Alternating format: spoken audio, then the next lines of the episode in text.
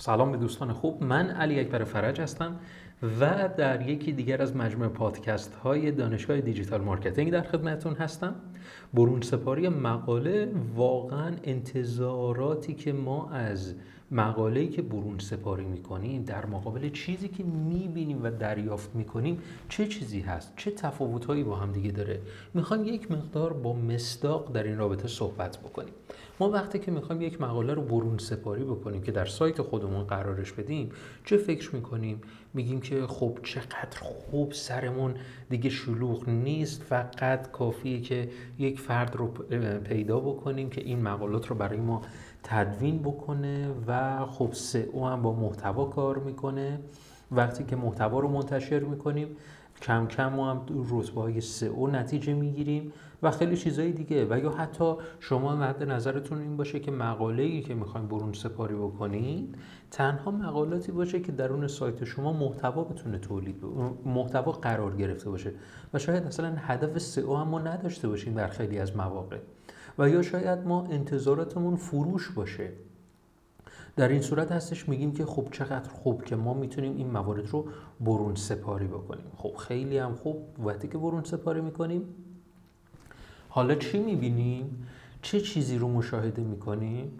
مشاهده می‌کنیم که اون مقاله وقتی که دریافتش کردیم دقیقا نتونسته به اون مطلب به خوبی پاسخ بده دقیقا اون محتوایی که تولید کرده محتوای سطحی هستش اشتباهی که خیلی از تولید کنندگان محتوا اون نویسندگانی که این کار را انجام میدن اینه که خیلی محتوا رو سطحی نگارش می‌کنند.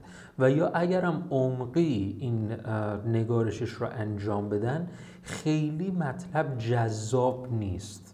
یکی از اشتباهاتی که ما به وفور در این محتواها می‌تونیم پیدا بکنیم اینی که تنها انگار سعی شده اون تعداد کلمات به حد نصاب اون سفارش برسه. یعنی اگر سفارش دهنده 300 کلمه تا 500 کلمه سفارش داده باشه سعی می‌کنه به این 300 تا 500 حالا چیز برسه کلمه برسه.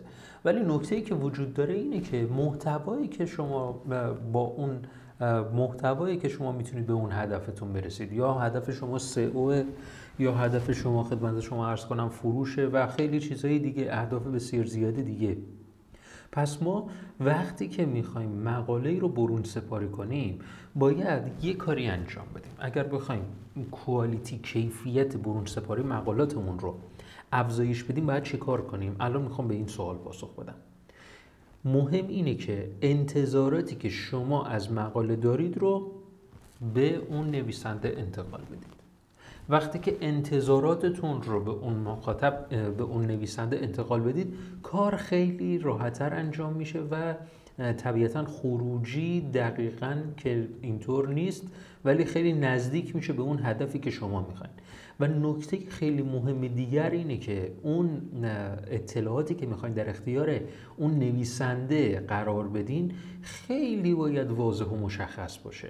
من خیلی از مواقع وقتی که دارم مشاوره میدم به دوستان خب من مقالاتشون رو می‌بینم که اصلا چنگی به دل نمی‌زنه و اونها هم برون سپاری مقالات رو انجام دادن. خب وقتی که ازشون می‌پرسم خب چگونه برون سپاری کردین گفتن خب ما می‌خوایم یک مقاله دقیقا به اون نویسنده به این صورت گفتن. مثلا ما می‌خوایم یک مقاله در رابطه با موبایل های دست دوم تولید بکنیم. لطفا در رابطه با این یک مطلبی بنویسید. خب نهایتا چیزی هم که بهش میدم یک کلمه کلیدیه که در او می‌تونه مسمر سمر باشه.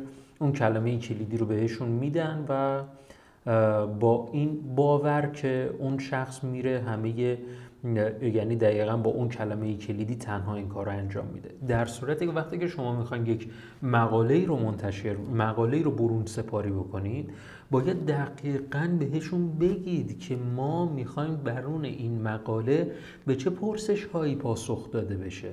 اون پرسش ها رو شاید براش لیست بکنیم شاید براش بنویسیم و چیزهای این چنینی من می‌خوام همین الان شما رو دعوت بکنم. به وبینار رایگان پنج اشتباه مخفی در برون سپاری تولید محتوا.